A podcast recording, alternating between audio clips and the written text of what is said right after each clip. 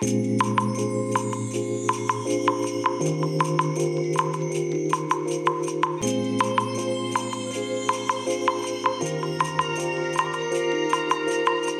いおはようございます。本日はですね11月14日月曜日でございます。車の中の気温は17.2度ですね、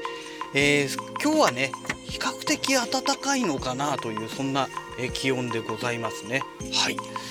えーとね天気はね曇りですね。うん。昨日ね、あのー、ちらほらと雨が降ったんですけども、なんかね、中途半端にね、本当にごくわずかだけ、本当パラパラパラっていう程度しか雨が降らなかったので、あのー、車がね、結構汚れましたね。あの、降るなら降るでね、がっつり降ってくれればよかったんですけどね、あの、ああいうね、ほんとパラパラっていう程度のね、雨が降るっていうのがね、一番やめてほしいですよね。ね、がっつり吹けばね吹いてくれればねあのー、このボディにね付着してる埃なんかもね綺麗に洗い流してくれるんですけどもねほんと困ったものです。はい。えーとそれでですねまあ今日はねちょっとね音楽のネタをね、えー、させていただこうかなと思いますえーとちょっと前までね 不動産ネタが3日間続いてで今朝公開のラジログはやっぱりね、まあ、音響関係のお話で来たわけなんですけどまあそれにちなちなんでというわけではないんですけどもねあの今日は音楽のネタですね。えーとねまああの今ね音楽関係の方はねまあブラックフライデーということで年に一度のね大セールを展開してるわけですよ。各メーカーがね。本当にすごいんですよ。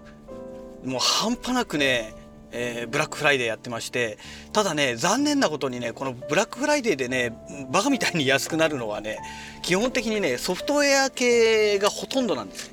もう90 99%ぐらいがねソフトウェア系のもので。あのハードの方ってね全然ね安くなんないんですよ。まあね材料費がかかってるからまあしょうがないのかなっていうのはあるんですけどね。うん。でね、まあ今回はね、ブラックフライデーで買ったわけではなくてですね、えー、まあ単純にね、もう11月の半ばですからね、あのー、いい加減ね、えー、クリスマスソング作んなきゃいかんということで、まあ先日もね、あの、5000フノートを買いましたなんてね、お話ししたかもしれないんですけども、えっ、ー、と、今日はですね、今日はっていうかね、昨日の夜ですね、えー、なんだかんだでね、あるものをポチりました。えーまあ、今月最初のね1万円超えの、えー、買い物という形になりましたけども、えー、何を買ったのかと言いますと、まあ、楽器ですね。もうまず最初に言います。楽器です。えっ、ー、と笛型リコーダー型のね、えー、電子楽器ですね。で金額がね1万3480、えー、円とかなんかそんな感じだったかな。うん。定価が確かそのぐらいだったかと思うんですけども。でねこれね今年の6月ぐらいにねあの販売されてたんですよ。もう販売開始されてまして。でねその商品見た時にねあの当時ですよ。まあ約半年ぐらい前ですね。あのこれがね残念なことにねまあ、電子楽器ですから電気が通ってなきゃ使えないわけなんですけども電池式ではなくてですねバッテリー方式なんですよ。しかも内蔵バッテリーで取り外しができないっていうね。やっちゃったみたいな。まあそんな感じなんですよ。でこの内蔵バッテリー式っていうのは確かに気軽に扱えるっていうのもあるんですけども内蔵バッテリーが死んだ時点でもう終わりなんですよね。うん、そこがね非常に残念だなというところがありまして、まあ、当時私はですねあこれダメだ使い物にならんと。まあ、そういうね、えー、内容のツイートをねツイッターでしたというね、まあ、そんなオチだったわけなんですけどもただねいかんせんねこのリコーダー型笛型のね、えー、この電子楽器ってね基本的にすごい高いんですよ。めちゃくちゃ高いんですよ。であそうそう商品名言ってなかったですね。エレフエっていうね商品なんですけども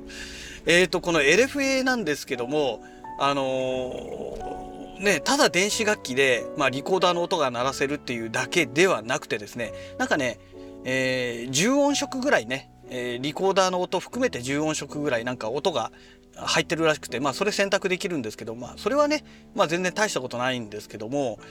えっ、ー、とね私がなんでこの LFA を買ったのかと内蔵バッテリー式でダメじゃないかって言ってたにもかかわらずなんで買ったのかというとまずリコーダー型の、えー、この電子楽器っていうのはめちゃくちゃ高いと。それからねこの LFA はねミリ楽器としても使えるというところがね、えー、やっぱり一番大きいところなんですね。うん、あの普通にねミリが使えてなおかつリコーダー型のミリいわゆるミリコントローラーですね、えー、というふうになってくるともうね1万円台で買えるなんてことはまずないんですよ。もう最低でもね5万とかそういう世界なんですよ安くてね。で高いともう 10, 10万とかね10万超えてくるっていうねまあそういう世界ですので、まあ、欲しくてもね全然手が出せなかったっていうのが現状だったんですよね。うん、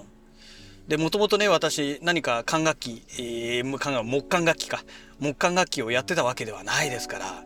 ね買ってみて使えなかったらどうしようっていうのもあるわけじゃないですか。で今回 LFA っていうのがそのリコーダーと同じように使えるというまず手軽さがあるのと、えー、値段が安いという部分ですよね。もう1万4000円弱で買えちゃうここがねやっぱり個人的に非常にねまあ助かったところですよね。今ねとにかくもう予算をね少しでも下げなきゃいかんという、まあ、そういう状況なので、ね、コストカットということでね、えー、今動いてるとこですので、まあ、安く買えたということとねで実はねこの LFA がねついこの間までねどこでもねみんなねもう品切れ続出だったんですよ。でようやくねここでね、まあ、在庫が出てきたというのもあってね、まあ、今回変えたんですけどもだから全然ね安くなんないんですよ。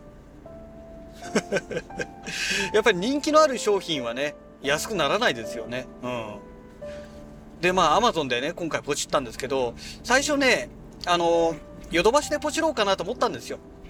ポイントもね2000 2000何百円だかありましたのでなんですけどもうーん、どうしようかなと思って、ヨドバシのね、残念なところはね、あれができないんですよ、コンビニ受け取りが。コンビニ受け取りができないので、で、昨日ポチるとね、今日届く予定になっちゃうんですよ。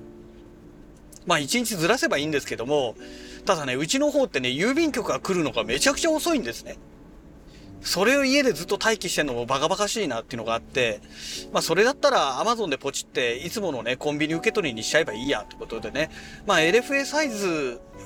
はどうもコンビニ受け取りができたみたいでしたので、えー、それでね、まあ今回ポチったということなんですけども、で、まあこれね、MIDI で使えると。で、その MIDI といってもね、あの有線ケーブルの MIDI ではなくて、Bluetooth MIDI なんですよ。で、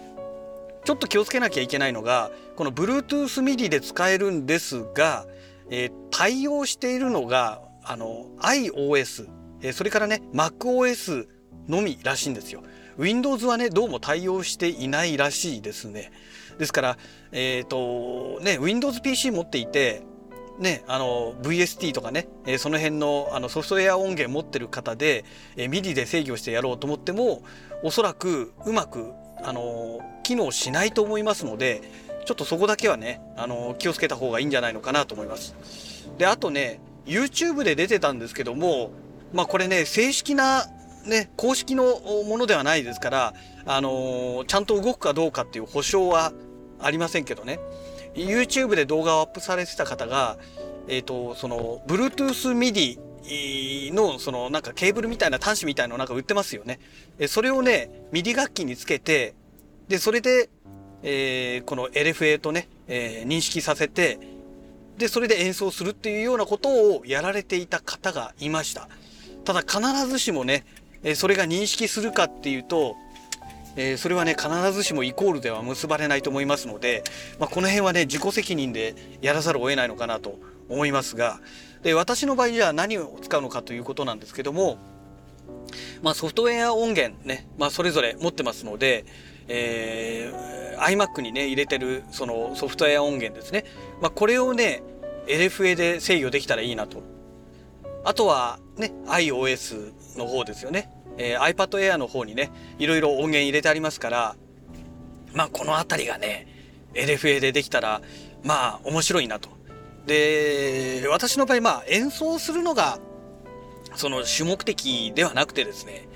えー、まあ単純にね、まあ、レコーディングの方ですよね、えー、曲作りの中で、えー、このいわゆる木管楽器ですよね、えー、これをね、えー、例えば、えー、メロディーラインで入れたりとかまあバックコーラスみたいな感じで入れたりとかね、まあ、そういう時に使えたらいいななんて思ってるんですよ。でまあキーボードでやればいいじゃないかって話もあるんですけどそもそも私ピアノをねすごく弾けるわけではないので高校生の頃独学でちょこっとね、えー、練習した程度でもうあれから30年ぐらい経っちゃってますから四半世紀はもう経過してますんでね、えー、もういい加減ね、えー、その頃、え独学で練習したものなんて全部なくなっちゃってますからねあの頃ねいろいろ練習したんですよね。月光とかもね練習してある程度弾けるようになったんですけどね。もう今じゃもう何にも覚えてないですので、えー、とてもじゃないけど弾けないというね。まあそんな状態でございますけども。ねですから本当はね鍵盤楽器ピアノがねちゃんと弾けたらねもう全部ねもうこのキーボードでねできちゃうんですけどね。うん子供の頃もっとねピアノの練習しとけばよかったななんて。ね今更ながらそんな風に思いますけども。ねえまあ子供の頃はねそんなことよりも遊んでた方がいいって言ってね全然ピアノの練習しなかったっていうね。あの小さい頃ね通ってたんですよ。